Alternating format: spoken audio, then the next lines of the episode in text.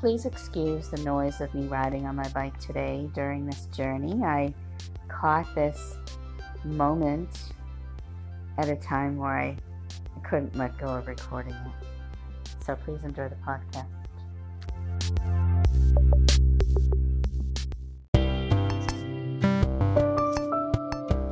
Hi, this is Lori Jean Finella, singer songwriter. I want to talk today about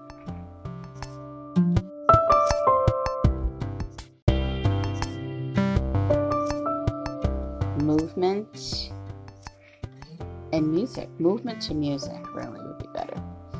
And I wanted to talk about how I can't always connect movement to music.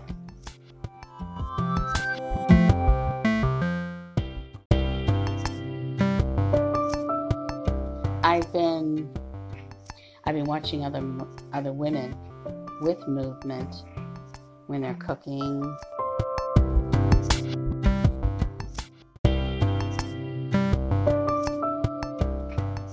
And I really, really love the fact of their routine, how structured they are. And they're so beautifully structured everything that they do in the kitchen, the way the food is cut up, the way it's it's laid out, the way it's being made so perfectly from one step step to the next. After watching quite a few of them, I actually have been able to move easier. I've been moving easier in the kitchen when I'm preparing food, which I think this is so cool. I don't know if it's helping heal my brain a little bit more or exercise it. Probably a good therapy. I shouldn't say healing it. Therapeutic for my brain, where I have a brain injury. But it, um, oh, I've so benefited from it. When I watch so many different recipes, even though I might not like every single thing about the recipe, everything being done in it, I notice when I pick up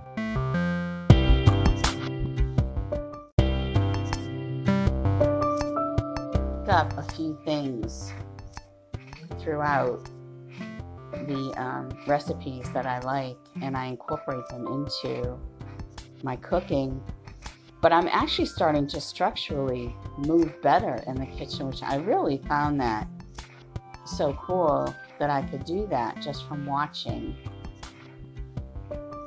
watching a woman cook on TV.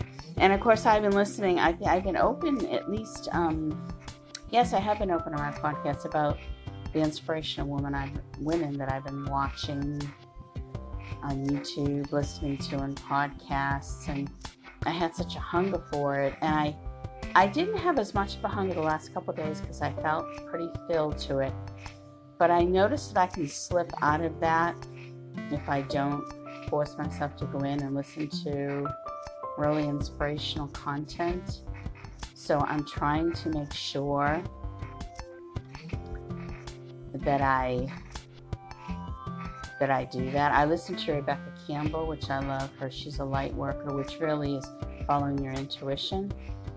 And I had posted on my Twitter a really pretty um, video that she made, and it was about 10 months ago, but her connection to COVID is to stay awake and, and stay awake and stay connected to it, um, learn from it, reach out, be empathetic. And I, I so loved it. Um, instead of running away from it, stay stay awake and stay connected to it, so that way you can see why this is here, why this is happening, and get the best from it, instead of being afraid and running from it all. So I really loved that.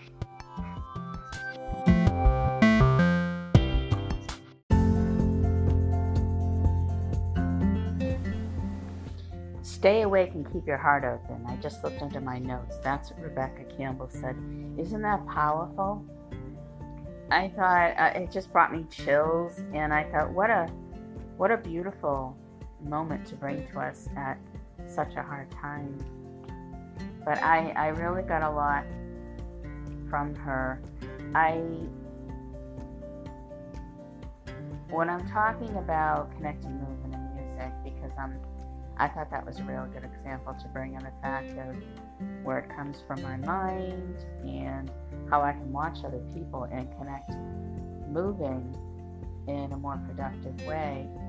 But the frustration for me sometimes of not being able to connect my brain to my movement through music that's on my mind. I think it's music that I'm trying trying to express myself to, possibly music that I have written. I don't know if other people can do that, but I have a hard time doing that. And I feel frustrated to it. So I'm working on that and I'm constantly working on something. I saw something on, I believe it was Netflix, and her name is Sheila Kelley. She's an actress and she is a pole dancing teacher. And I didn't see a pole dancing teacher, I saw a woman who is celebrating women after the pain they've been through in their life. And I just thought that was so beautiful. And it, it, I felt so connected to that moment. So I just thought that that was a really, really important thing to mention. I also listened to um, a podcast on Deliciously Ella titled A Celebration of Imperfect Women, which also inspired me. And I saw how hard, how hard women women have worked to change. And I could see my change to life where I left my abusive marriage and have accepted the outcasting in my life. Though I'm constantly working on it and trying to to come past the scrutiny toward me, um, the judgments, so that I can validate my feelings and my actions within myself so I don't feel so judged and understand my emotions and what I've been through. And by watching other people and what they've gone through and how they uh, come out the other end in celebration was just uh, so promising to me.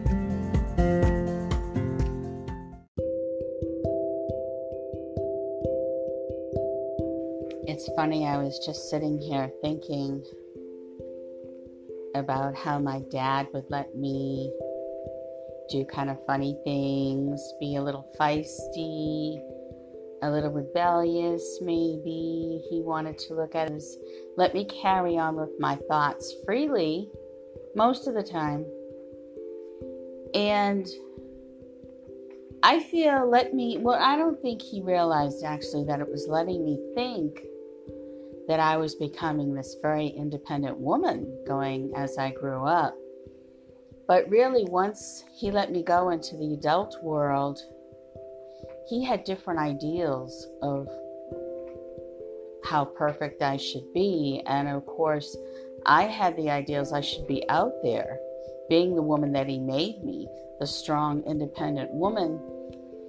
And to him, it was the enjoyment of having a little girl and all these wonderful tweaks she had about her.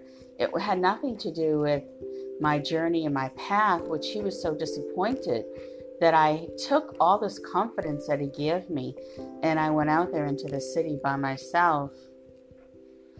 So, of course, now I'm trying to heal from the fact that I ran for over 20 years from abuse and I felt I really had to fight this this very awkward battle that I know my family felt I was fighting, probably that there was nothing there.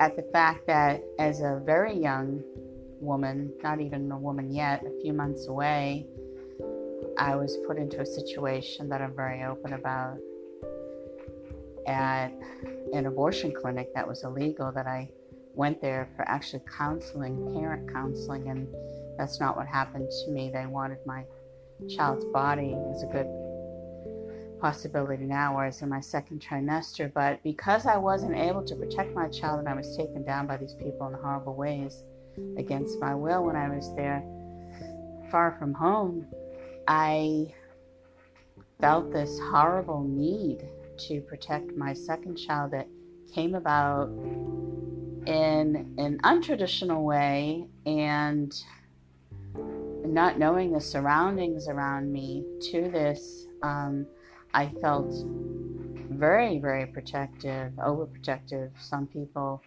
would say, probably, that I know, not knowing the situation, I'm sure, but for 20 years feeling that I really had to protect this child now away from anything that might harm him. Uh, it brings so much pain because the, the, the entire time of having to run and fight, uh, it really brought a lot of pain. So now, as I'm older and I kind of can decipher a lot of these feelings and reasons and put them into definitions, of course, we're talking my child is grown now, well into his age, and you really can't into the safety zone of feeling you can just take a breath and just relax a bit until this has happened. So that that's a huge chunk of your life. So being a parent, we know it's a huge chunk of our life anyway. But the sadness of having to run, it certainly wasn't a traditional um, situation. Yet there were a lot of happy things about it too, for sure. I like to take advantage of the fact that I was a single mom. I was a strong mom. I did a lot of things at school with him. I made sure he got through school very well. I stood by his side. So I was definitely a good mom. I was a very active parent. But the fact that I had to be looking over my shoulder so much and many circumstances before he was in school to make sure I sealed in the fact that he was safe was really difficult. And always looking over my shoulder really was very, very hard. So I'm trying to put that into some perspective. And I need to find a way to heal from that that I went through.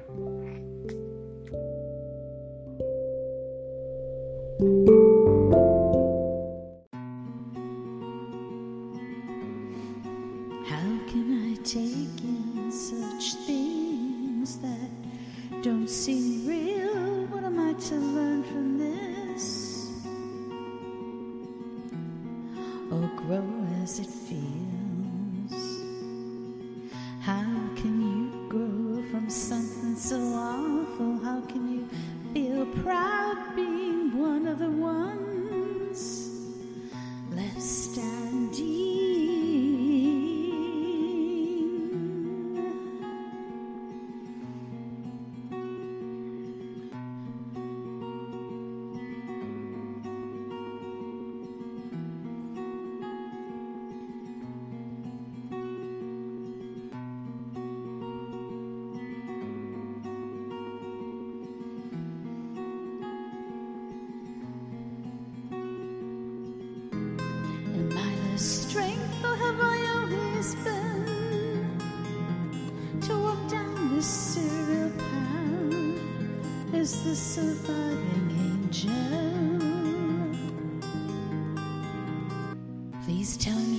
will be okay. I've been strong not to break down or cry all the pain around me. It's so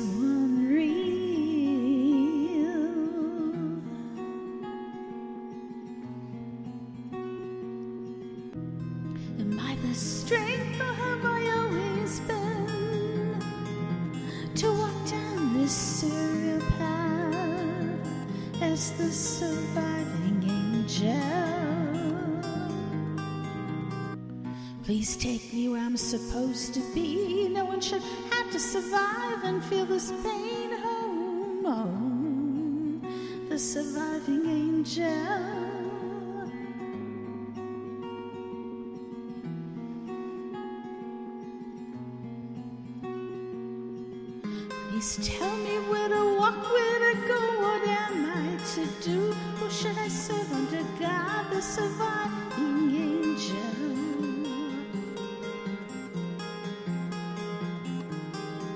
It's so unreal outside of it, and maybe in the home come make it real, come make it right, so I can know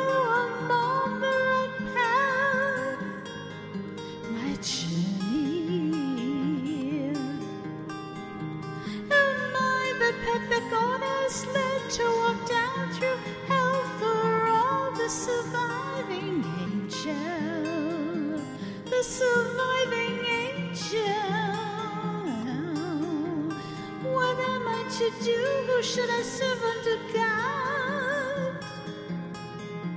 The surviving angel. The surviving angel. Am I the strength